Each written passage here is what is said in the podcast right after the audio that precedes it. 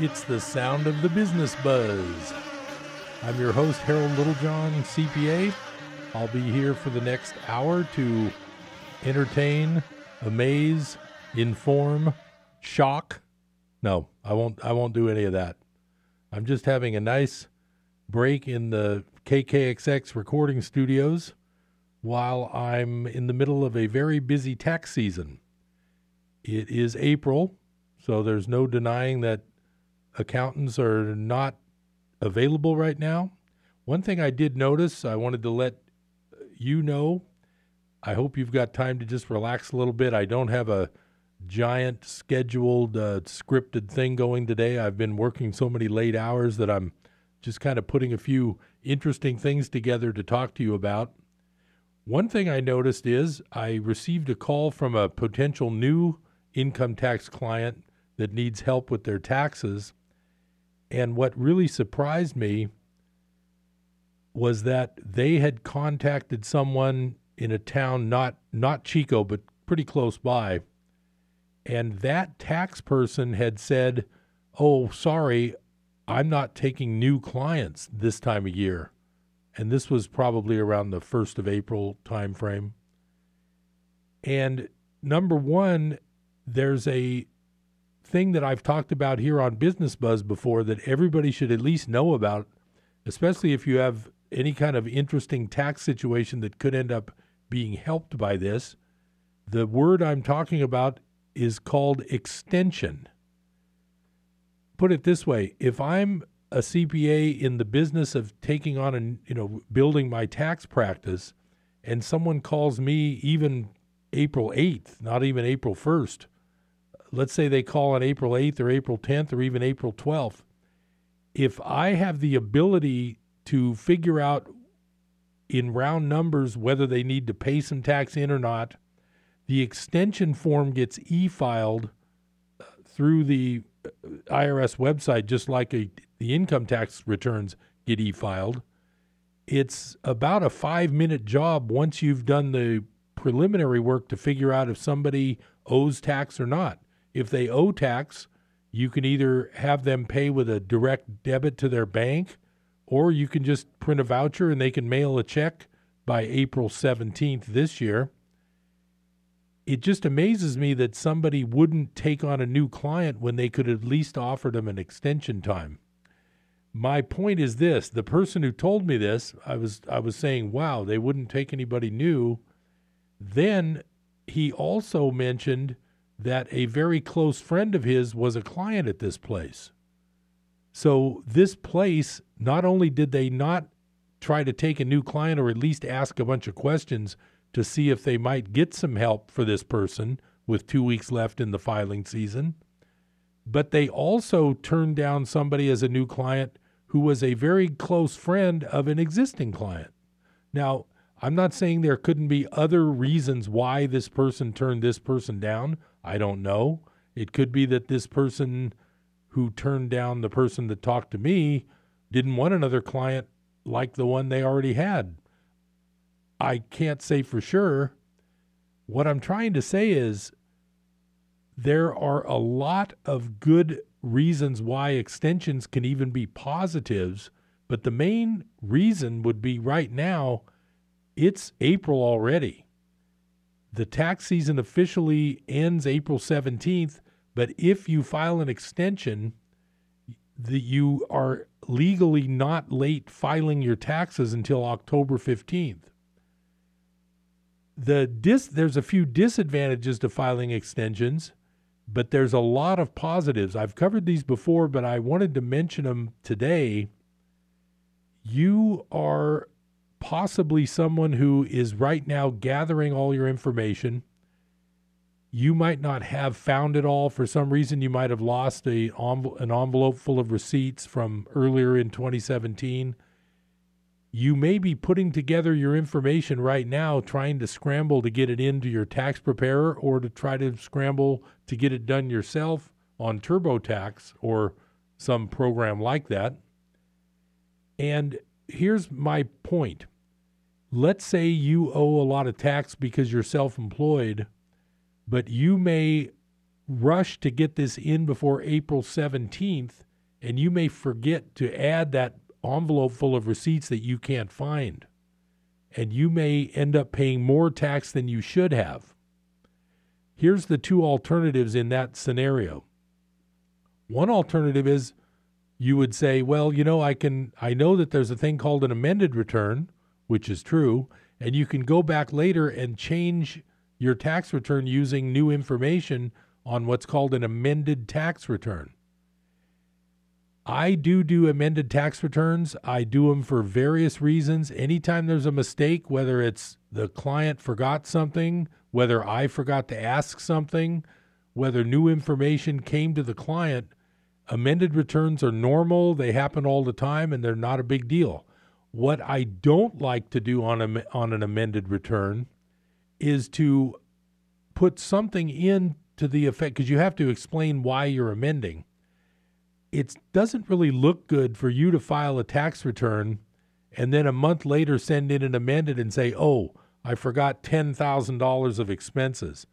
And the reason is that when you file an amended, it's not e-filed, it's done on paper, it sits on someone's desk, and they actually read everything you send them. You probably in that case would have to figure that you're going to copy every one of those receipts that you found extra so you can back it up with the IRS and say, here's the receipts I forgot. Okay, so let's say your pile of receipts is $2,500 worth of computer equipment that you should have written off originally. Well, here's the thing. When they see that, and then they see other expenses that you already claimed on your April filed tax return that you didn't do an extension, they might look at that and say, okay, that's fine. Here's part of the receipts, but maybe we should look at the other ones too and make sure you didn't duplicate this amount. My point is amended returns are fine, but you never want to do a return planning on needing to amend it. It would be much smarter in that case that I just went over if you would just get an extension to file your tax return.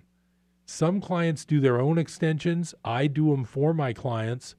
It's a one-page form. If I'm not mistaken, it doesn't even need to be signed anymore. You just mail it in, and as long as your mailing date of that extension, if you choose to do it by postal U.S. mail, the mailing date this year of April 17th would get the extension legally, and you're legally extended.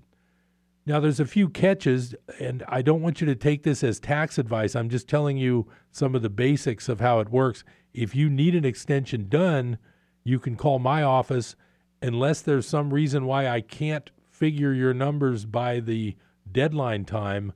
I am always willing to help you do an extension before April 17 so that we can sit down after April 17 and take our time and not be rushed and get your tax done correctly.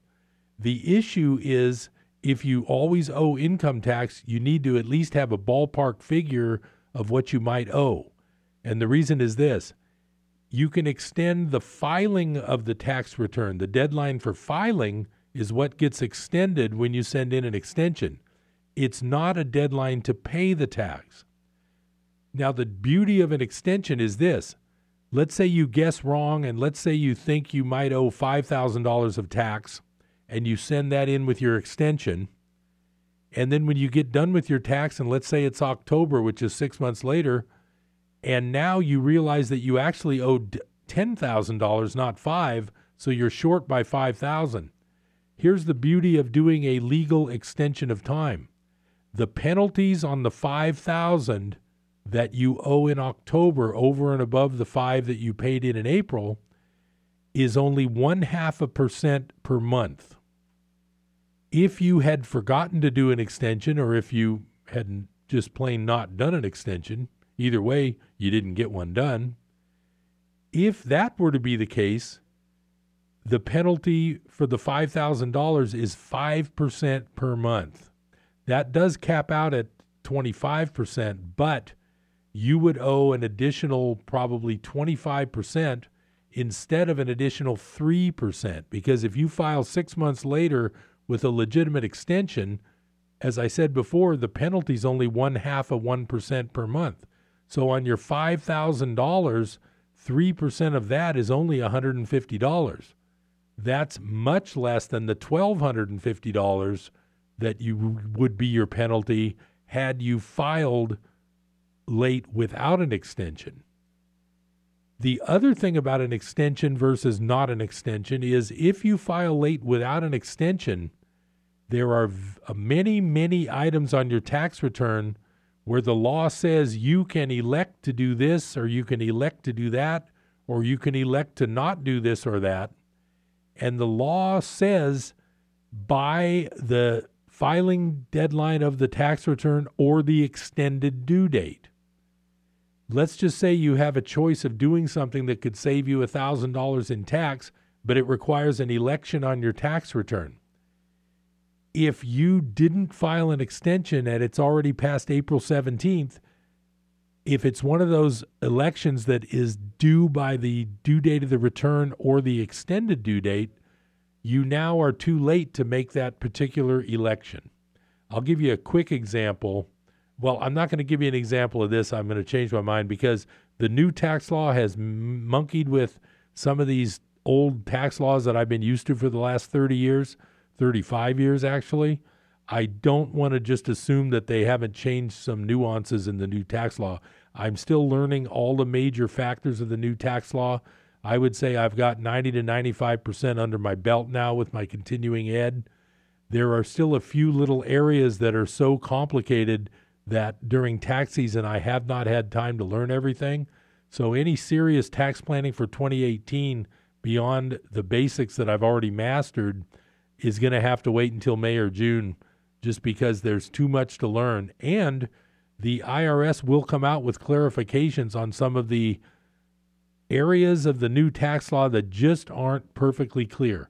Every law has unclear wording, and this new tax law is no exception. Some of the features of this tax law are going to be debated over the next few months. They'll end up in some actual tax court cases at some point, probably a year or two from now. And those items will end up being adjudicated, and then we'll have a definition of what the actual wording meant when there's a confusing bit of wording in the new tax law. On the topic of the new tax law, since I've talked about this last, which was probably about 4 to 5 weeks ago, I've seen a lot more tax returns. I've finished a lot more tax returns.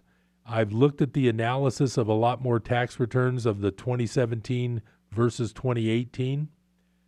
And I'm now to the point of seeing that there are a few other categories of taxpayers who are not getting tax cuts between 2017 and 2018. I don't want to get overly complicated with this, but the people who are not getting the tax cuts are generally the people who had a lot of property tax that was able to be expensed in full in 2017, but that area called tax deduction on the personal itemized deduction side is now being limited to $10,000 in the 2018 year. So if you have somebody that's paying, and these are, if you think about people living in areas other than Chico, here the median home price, I believe, is, it's climbing lately, but it's probably, I don't know, $270, $280, something like that. So our median home price leads to us in that type of home paying maybe $3,000 a year in property tax. So a normal return in the Chico area might have $3,000 in property tax, $4,000 or $5,000 in state income tax, and a couple $100s in DMV car tax. So we're looking at the usual Chico-type average person probably has $7,000 or $8,000 in the section called taxes on their itemized deductions. We're going to be coming up on the first break here today in a little while, so I won't let the thought process go when that happens. But here's the thing. Most Chico people probably aren't going to be subject to that limit of the $10,000. But let's say you're down in the Bay Area, and let's say you just spent $1.5 million on a home, and you also have a lot of income tax, which is part of the income and property tax area. We're coming up on that break. I will see you at the end of the break. Stay tuned to Business Buzz. I'll be right back with more information.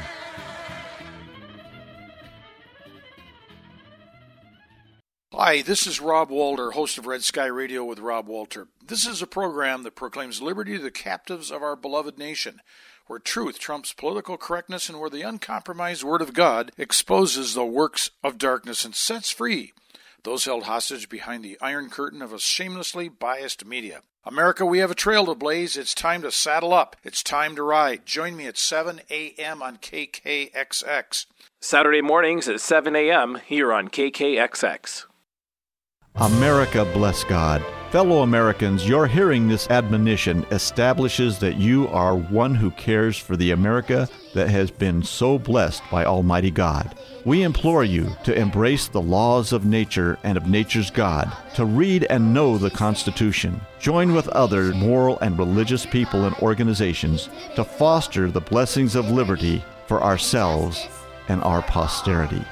America, bless God. How are you going to get to the Sacramento airport? Use North Valley Shuttle. It's easy online at northvalleyshuttle.com. Don't be that person who bugs their friends or family to take you. Book online right now at northvalleyshuttle.com. North Valley Shuttle has added new departure and arrival times each week for your convenience, serving Chico, Paradise, Oroville, Gridley, Live Oak, and Yuba City, Marysville. North Valley Shuttle gets you there quickly and safely. Leave the car at home and let northvalleyshuttle.com do the driving. License PSC 20791.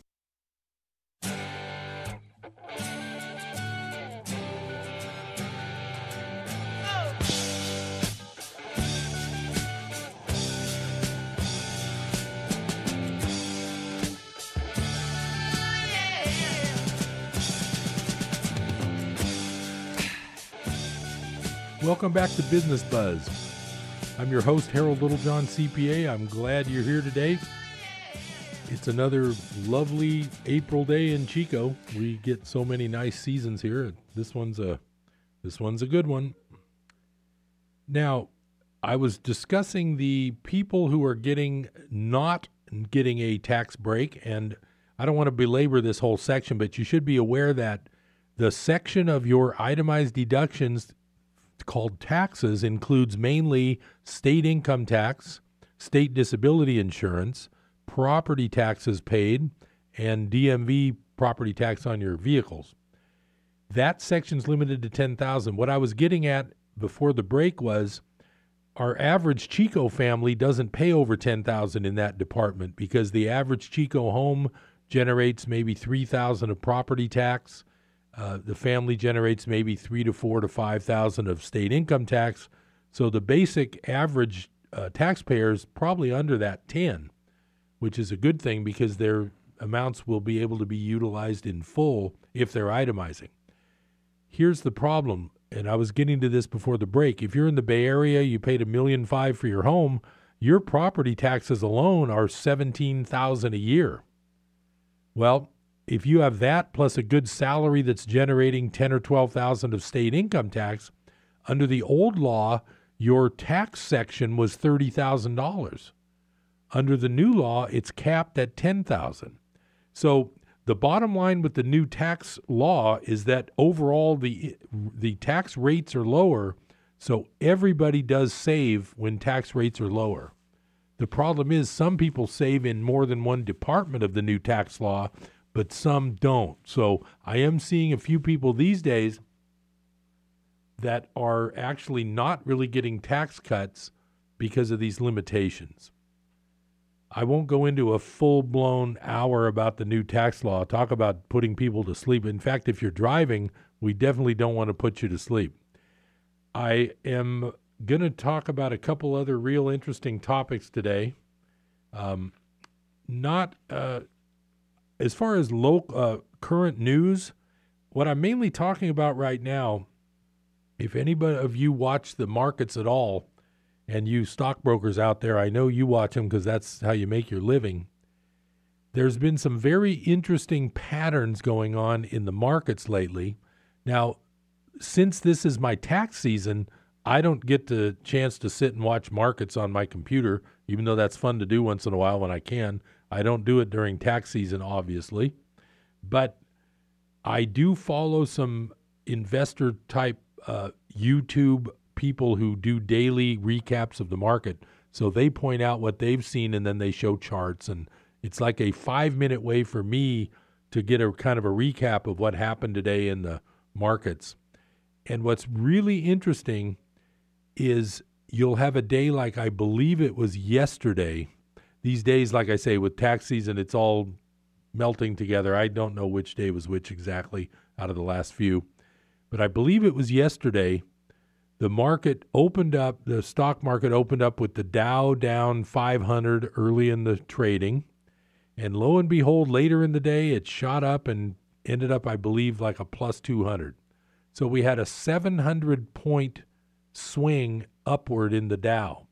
Now, at the same time, on the same day, what you'll notice is sometimes early in the morning, the bond market, which is really the biggest market in the world, the bond market begins to sell off. And when bonds go down, when people sell bonds, that raises interest rates. In other words, if there's no demand for bonds, there's no buyers.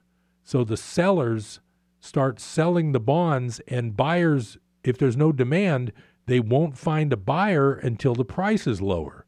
It's basic supply and demand, which is what my topic today is talking about, how our world has forgotten basic supply and demand temporarily. And it's not our world that's forgotten basic supply and demand. It's the people who are running these markets have ignored basic supply and demand. So let's just take that quick example about supply and demand. It's 5 a.m., the bond market opens up in New York, and all of a sudden bonds are down because there's no buyers, but there's a lot of sellers. When you have a seller, you can't do a sale until you find a buyer. So the seller will not find a buyer in a market like that until he lowers his price far enough to find a buyer. As the price goes down, buyers jump in, and that's what makes downtrends slow down and eventually stop. The price reaches the proper price where there's an equilibrium of buyers and sellers, and it'll stay stable. That's how these markets are supposed to work. What you'll notice is when bond prices go down, interest rates are going up. What you'll notice if you watch this during the day is that bonds will be way down in the morning, which means interest rates are heading higher. And lo and behold, in comes some gigantic buyer of bonds to raise the bond market up, to get the bonds up and the interest rates down. It's very incredible the amount of volume that comes in when these bonds start falling and interest rates start rising. All of a sudden you have these gigantic buying come into the market, and sometimes it can't actually push the bond price back up and the interest rate back down, but it can stabilize it, and it can stop the bleeding, so to speak, when the bond market is going down and interest rates are going up. Here's another conundrum that you might want to contemplate a little bit. How is it that the Federal Reserve raised interest rates on around March 20th, I believe? So that's been about 2 to 3 weeks. And all that's happened to like the 10-year Treasury interest rate is it's gone down. Can that really be realistic when the short-term interest rates are all supposedly going up? I'm going to fill you in on why this is all happening this way. The 10-year Treasury, which is the one I follow, that rate is kind of an average of Treasury. In other words, when we say our deficit is $21 trillion, what we mean is the Treasury owes $21 trillion to the buyers of Treasury debt. The 10-year Treasury is a good midpoint between the short-term 2-year Treasuries and the long-term 30-year Treasury. So I always look at the 10-year because it's sort of in the middle.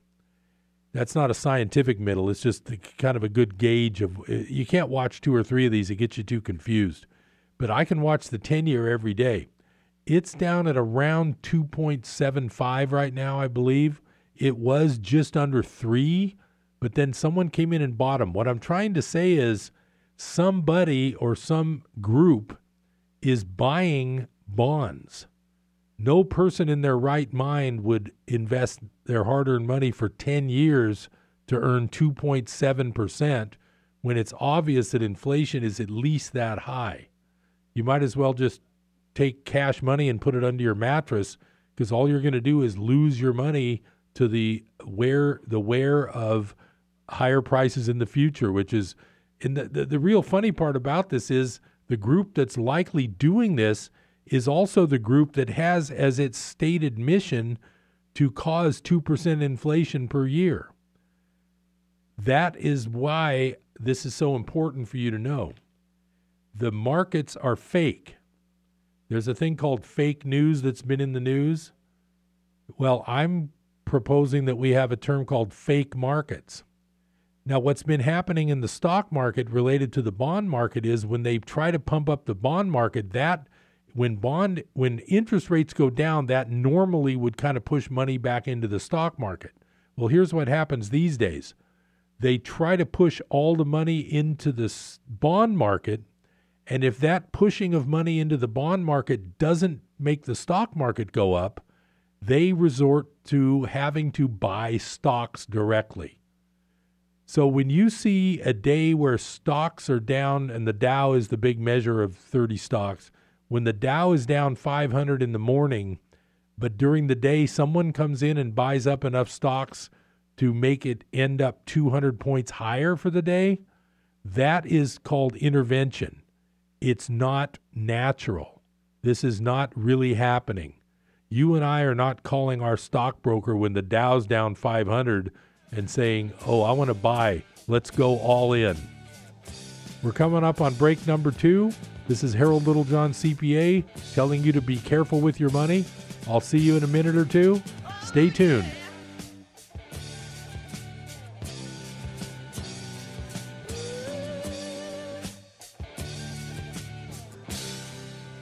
Hi, this is Rob Walter, host of Red Sky Radio with Rob Walter. This is a program that proclaims liberty to the captives of our beloved nation, where truth trumps political correctness and where the uncompromised Word of God exposes the works of darkness and sets free those held hostage behind the iron curtain of a shamelessly biased media. America, we have a trail to blaze. It's time to saddle up. It's time to ride. Join me at 7 a.m. on KKXX.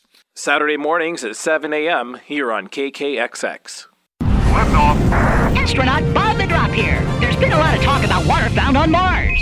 Why would you go all the way to Mars for water when we have the best tasting water at Mount Shasta? It comes from our protected springs and is delivered right to your door. Great landing, Bob.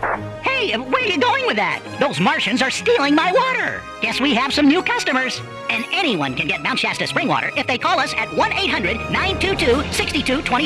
Pure and simple. Naturally, the best. Mount Shasta spring water. You wanted to be a teacher when you were little. But as you grew up, things changed. Teaching just didn't seem like the best option anymore. So you decided to become something else. But what would your 12-year-old self say?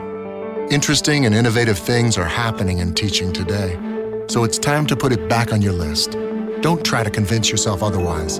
You had it right the first time. Find out how you can make more at teach.org. Make more. Teach. Brought to you by Teach and the Ad Council.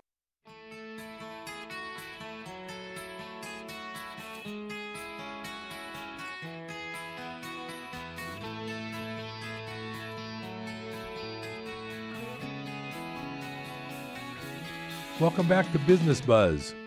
I'm Harold Littlejohn, CPA. I'm really glad you're here with me today. I'm taking a much-deserved break from my office, and I'm here trying to keep your money safe and keep you happy as a clam. Or as one guy I listened to would say, happy as a woodpecker in a lumber yard. The next thing I wanted to talk about, well, I was talking about the fake markets and how you'll see that when the Dow and the bond market start falling in the morning, many times they come right back up. There was another day last week, I think, where the market was down like 700 and something points, and it ended up only 300 down. Same thing that day. It's all fake. And I've been telling myself these days, like if I happen to see something like CBS News, which I try to avoid, and I see whatever they're saying about anything, I just look at it and And I just say to myself, and it's all fake. And that's how I get through my day without a lot of stress. So you might ask, now, how could anybody possibly be doing that with the markets? How could they be buying up the markets? That is a weird concept. Harold, how could they be doing that? Well, that's why I'm here. I like to back up what I say with some explanation. What a concept, huh? This is a printout I just made today. If you want to look it up yourself, it's called Executive Order 12631, and I'm going to read a few pieces of it. It's only about a page and a half long. But this one little executive order that you can look up, if you want to ask the question, who runs this country, this says it all in four lines because it's under Section 1. It says... Establishment. There is hereby established a working group on financial markets. The working group shall be composed of 1. The Secretary of the Treasury, 2. The Chairman of the Board of Governors of the Federal Reserve System, 3. The Chairman of the Securities and Exchange Commission, and 4. The Chairman of the Commodity Futures Trading Commission. Okay, those four people run these markets. This actual executive order is called Working Group on Financial Markets. It was done under President Reagan by virtue of the authority vested in me as president by the Constitution and laws of the United States. It's funny how they do back up the Constitution when it helps them establish laws like this. But if there's other laws that they don't like to use the Constitution. So, it says right here, purpose and functions, and recognizing the goals of enhancing the integrity, efficiency, orderliness, and competitiveness of our nation's financial markets and maintaining investor confidence. The working group shall identify and consider, 1, the major issues raised by the numerous studies on the events in the financial markets surrounding October 19, 1987, and any of those recommendations that have the potential to achieve the goals noted above, and the actions, including governmental actions, that are appropriate to carry out these recommendations. Now, first of all, I'm not going to become a constitutional scholar here, even though I do have a law degree, but I'm not an attorney and I don't play one on television. I'm not going to get into a constitutional debate, but I have passed my constitutional law class in law school. Is there something in there that says that our executive branch and the Treasury should be worried about the orderliness, integrity, efficiency of the nation's financial markets? Who owns the financial markets? I kind of was under the impression that that would be yours and my money. Am I not right? So, here's the bad part of this thing at the end. And like I say, it's only less than a page and a half long. The working group shall report to the president on its progress and, if appropriate, its views on any recommended legislative changes. Then it says down here under Section 3C, to the extent permitted by law and subject to the availability of funds therefor, the Department of the Treasury shall provide the working group with such administrative and support services as may be necessary for the performance of its functions. I want to clarify this and integrate this with the other article I read to you probably 6 weeks ago, but I've mentioned it 2 or 3 times since then. If you want to Google something and get some really interesting reading, Google Michigan State University $21 trillion. That will lead you to the articles that discuss the Michigan State University economics professor who found $21 trillion of stolen money in the ledgers of 15 years of the Department of Defense and Housing and Urban Development that is completely missing money. What I'm trying to point out here is that there is a good chance that a lot of this trillions are being used by this working group on I'm sorry, I got to remember the name of this because I have a nickname for it I'm going to tell you in a minute. It's called the Working Group on Financial Markets. The name that I call it is the Plunge Protection Team. This thing is designed so that when the stock market goes way down, they have the, now here's the problem, they have the authority but not the obligation to step in and save the market. Here's my beef with this whole thing. If they were to guarantee that the market would never go down, it would only go up, then we could all safely leave our money in the stock market, put more in, and have Facebook and YouTube and all those wonderful companies just make us money hand over fist forever.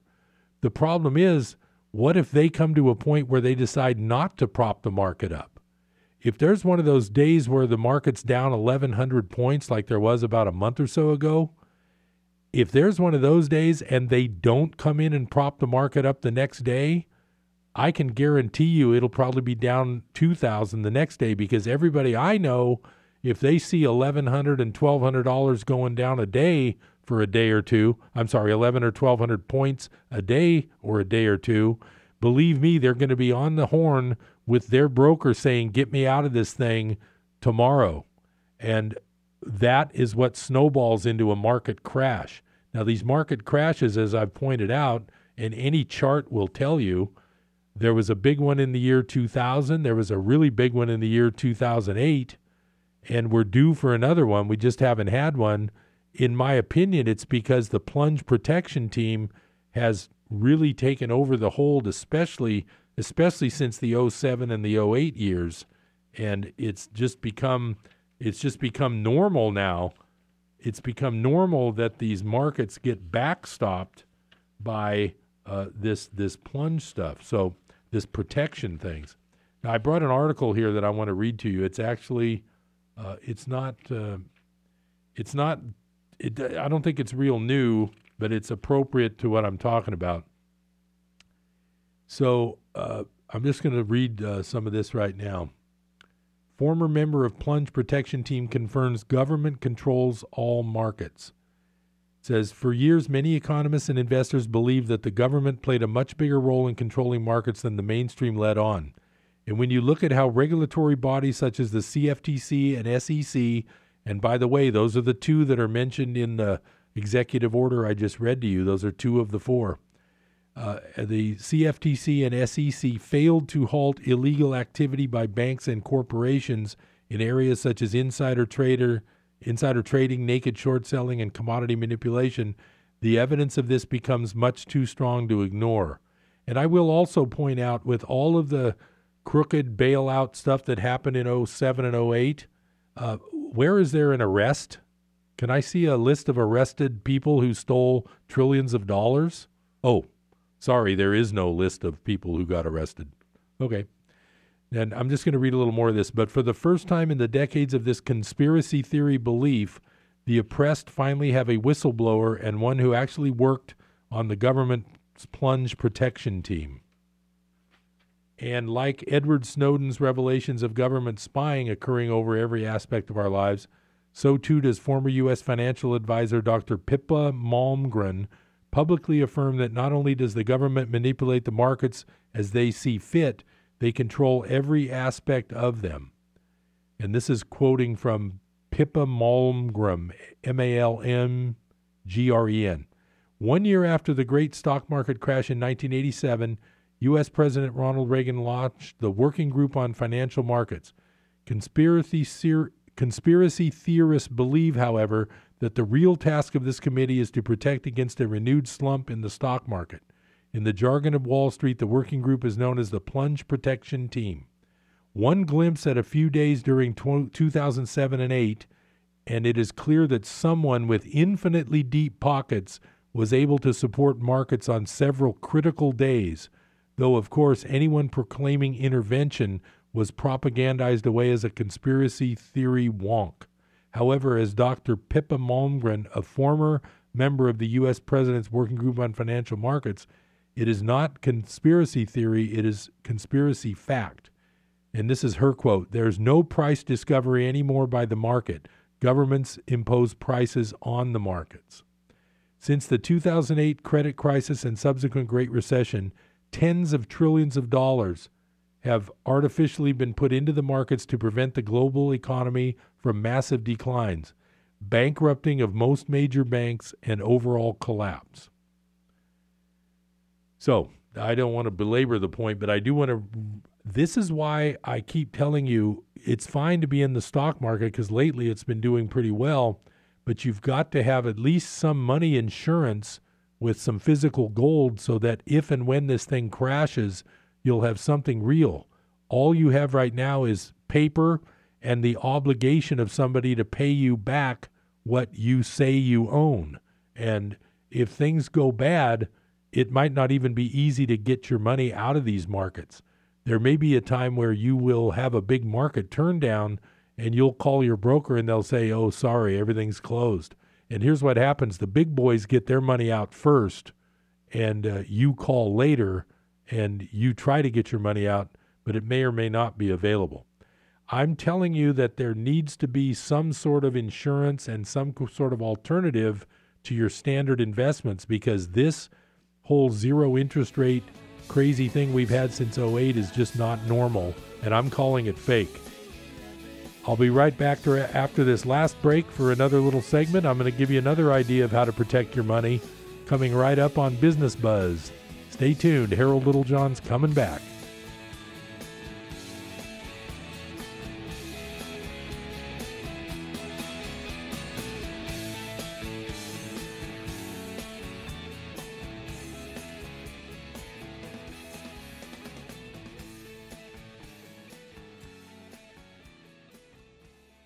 The Bible is a book of history. This is Ken Ham, a publisher of the award-winning family magazine, Answers. This week, we've been looking at how teaching the Bible chronologically makes it come alive. It connects the dots and flow of biblical history and see God's hand throughout history. But we also need to connect the Bible with the world around us. As you teach God's Word, show how it connects with archaeology, geology, biology, and anthropology. People need to see that the Bible is not some storybook full of just moral truths. It's a book of history. It connects with real people, places, and events in history. And this unleashes a powerful truth. If we can trust what the Bible says about history, we can trust what it says about the gospel based in that history. Get answers to the skeptical questions of our day at AnswersRadio.com and plan your visit to the full-size Noah's Ark south of Cincinnati when you go to AnswersRadio.com. Long-range missile reportedly fired this morning by Iran. 47,000 acres burned. The news lets you know what's going on in the world. But a few things you should know about most news outlets. They don't make money if they don't get good ratings. And they all know that bad news gets good ratings. A violent terror attack outside the American consulate. So the more they inflate the bad news, the more gripping a story can seem. Turn off all that bad news and tune in here. We have a positive approach to life and always good news. Listen here. You found Life Radio, KKXX. AM and FM.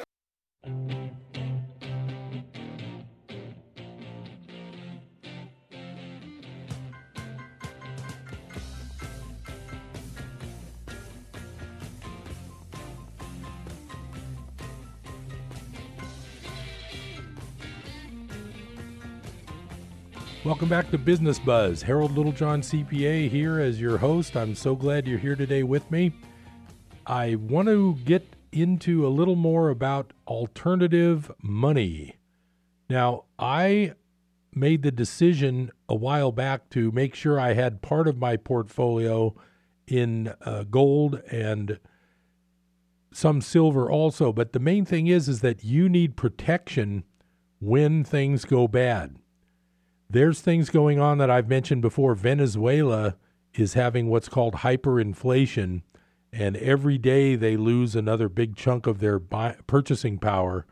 And I even have an article here. I'm not going to read it today, but it's mentioning that the government, in order to bring medicine into the country for the people that need it, the government is actually asking other countries to accept diamonds and gold as payment because they don't have any dollars. The exchange rate is so bad that their currency, they can print all night long, and it will not be enough to pay for anything. No one will No one will accept their currency. It's worthless and it's going down every day. At some point, all paper money reverts to its intrinsic value of zero. It's a known fact. It's now anybody who says, oh, no, it hasn't, we still have paper money. Yes, we do. But the value of the dollar since the Federal Reserve took over in 1913 has gone down about 97%. So you have 3% of what you used to have in $1. This is not a healthy currency. People think it is because it's the lesser of the evils when you look around the world at some of the other currencies like Venezuela. So my point is that all paper money is just that. It's only as good as the belief and confidence in the system behind it. One of the evidences that the system is not doing well and that there is a lot less confidence in the system is not only the whole thing about people who are buying gold and silver, but it's called cryptocurrencies. Cryptocurrencies, and I'm not an expert, and this is not financial advice, but it seems to be working, and this is my observation, it seems to be working like an alternative to paper money. A lot of young people, a lot of computer-type people have gone all into this, and they've been doing it for years now, and all of us are just slowly awakening to this fact. I'm not young anymore. I mean, I'm young at heart, but physically I'm what's that old country song, on the backside of 30? I'm on the backside of that at least. What's happened, though, is that there's an entire new age of investors, and it's their investment of choice is called cryptocurrency. The reason I'm bringing this up is that the rise of the most famous one is called Bitcoin. I'm not saying it's the best, it's the oldest and biggest, but Bitcoin started out at something like 1/10 of a penny or a penny a piece. I'm not sure. I'm not a historian on this, but I'm just telling you what I know, and I'm giving you my observations and my opinions. This is not financial advice. I'm not a certified financial planner. I'm not an attorney. I'm not a pilot. I'm not a banker. I can think of a lot of things I'm not, but I'm also not stupid. And here's what happened. There are people that bought Bitcoins when they were 1 penny a piece, and if they were lucky and they lucked out when they timed the market, they sold them for over $19,000 each. I don't even want to do the math of what the percentage gain that is. There's another one called Litecoin that in January of 2017 was, I believe, priced at about $4 each. They're now $115 or so. And a couple months ago, they were $375 each.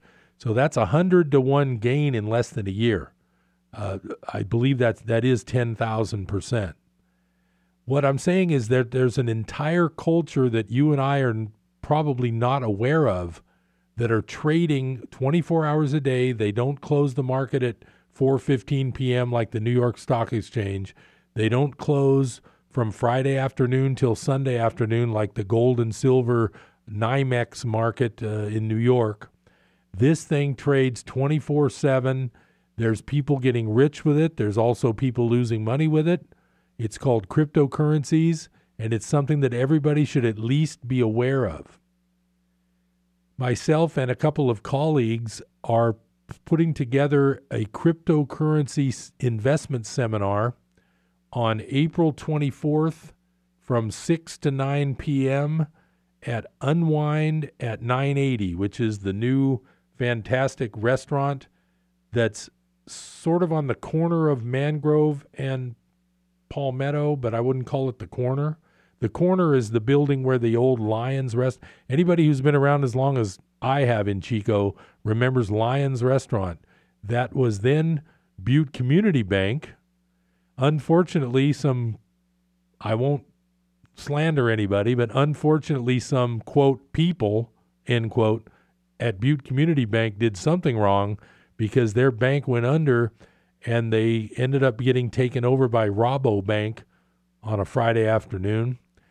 And then the Rabobank branch, unfortunately, because it was pretty darn convenient when your office is on Mangrove, the Rabobank branch, they closed that branch. So Rabobank, I believe, only has 2 branches now instead of 3. So the bottom line is Unwind at 980 Whoa, how did I get off track that far? Okay, I'm so financially tapped in here today. So Unwind at 980 is that new place in the I'll call it the La Comida shopping center. That's probably the way everybody can recognize it. It's from 6 to 9 p.m. The admission price, which includes dinner, is only $97.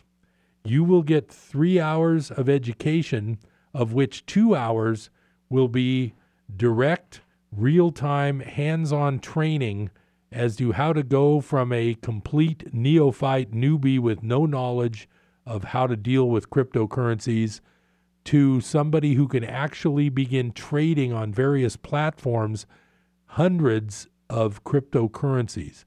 If you're not into trading, you can also become an investor in cryptocurrencies. And even if you don't want to invest, you can still learn about it, because I guarantee if you have some young relatives that are nephews and nieces and grandchildren that are in the computer business, I guarantee they're already knowledgeable about this whole world of cryptocurrencies.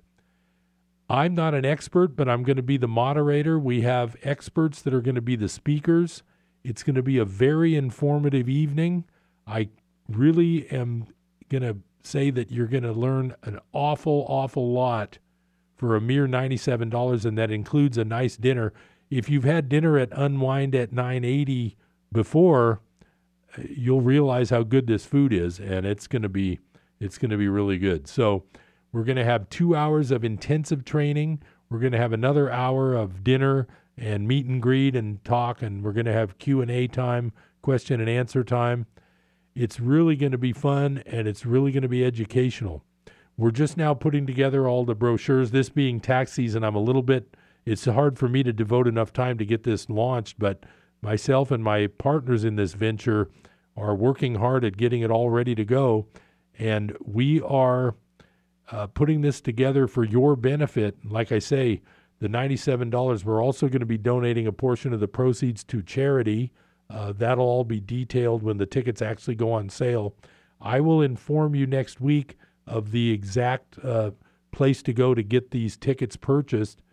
I'm really recommending that you at least learn about this. If you can't go, you could tell a friend about it. And if you can't be the actual one that attends, maybe someone you know is interested. The reason I wanted to do this seminar and put this thing on is that, number one, I need to learn a lot more. I've already delved in. I've talked about this on the show. I've delved in. I've made money. I love it. It's fun. I'm not a financial planner. I'm not a financial advisor, but I can tell you an opinion, and I can tell you what I've done. And it's been a very pleasant experience getting to know something about these cryptocurrencies. Now, they're getting a bad rap lately. I'm going to be honest. Bitcoin itself has gone from 19,000 down to about 6 or 7 right now. And I'm not saying that it's something that you want to put a chunk of money in and hold on to and never look at it. But they do go up and down, but they're a very good opportunity. And what I was saying before, tying this into the whole discussion I had about the plunge protection team, is that the rise of the cryptocurrencies, and right now the total market cap, it was up to about $700 billion a couple months ago. Now that there's been a decline, it's around $350 billion. The idea here is that this is still a very, very young market. It's just now catching fire. It's just now getting more well-known. You don't want to not at least know about this, and you don't want to not at least be aware that there's an entire world of investing that I feel that there's probably a whole generation that's skipping the stock market, skipping the bond market, and going into the cryptocurrency world. And they have a fun ride. They go way up. They go way down. They go in and out. Some people are called day traders, but a day would be optimistic. Many of these trades these people make are within hours. They're putting money in and getting money out. If you're leveraged, let's say you have $1,000 and let's just say you buy 10 Litecoins for around $1,000, and Litecoin goes up by $20, it can happen within 5 or 10 minutes. You can then exit that position. You might pay some commissions and some percentage. It's also called slippage, where you never get the exact price you saw on the screen. But in that my little scenario, you would have somebody that in maybe 2 hours made 20% on their investment.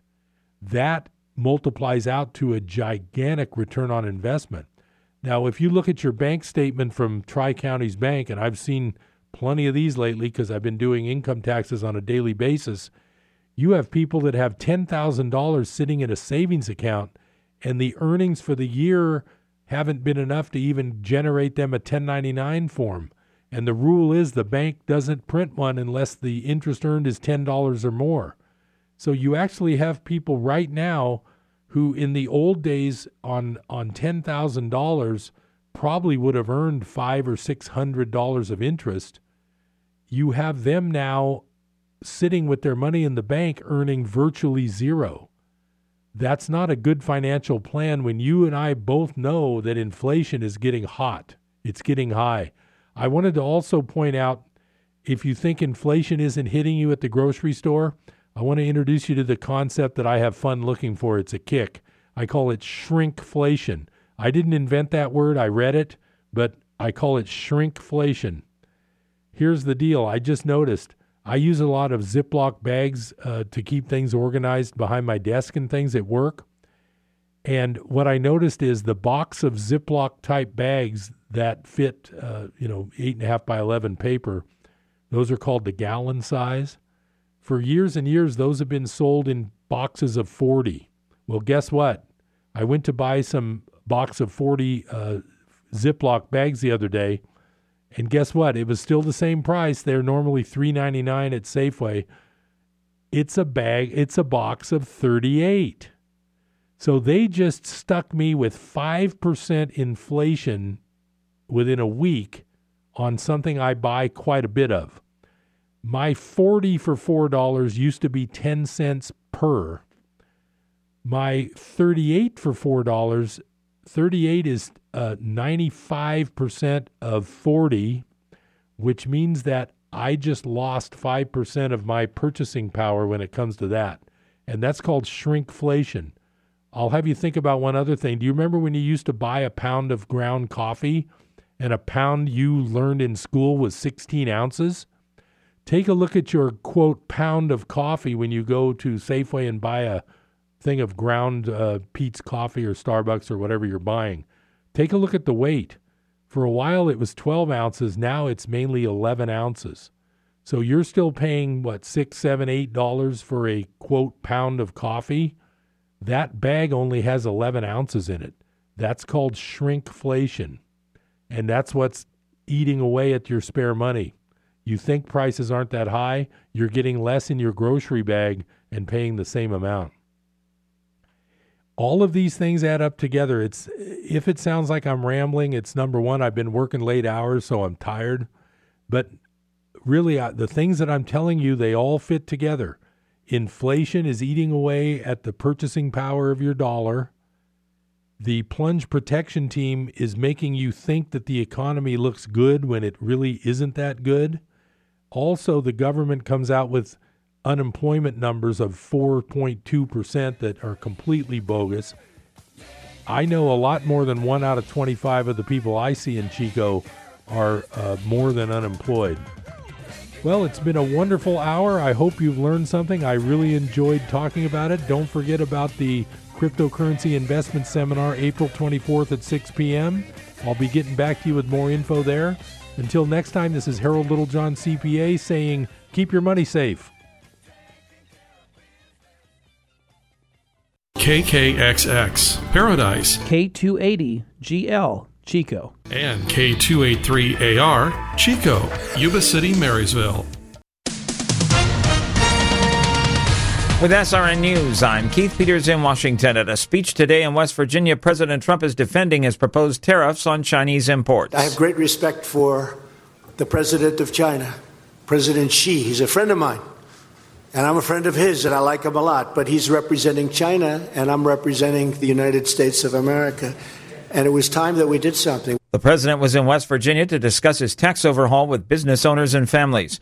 Mr. Trump also spoke about his tough immigration and trade plans. He linked immigration with the rise of violent gangs like MS-13 and suggested anew that there had been widespread fraud in the 2016 election that cost him the popular vote. Facebook's acknowledgement that most of its 2.2 billion members have probably had their personal data scraped by malicious actors is the latest example of the social network's failure to protect its users' data.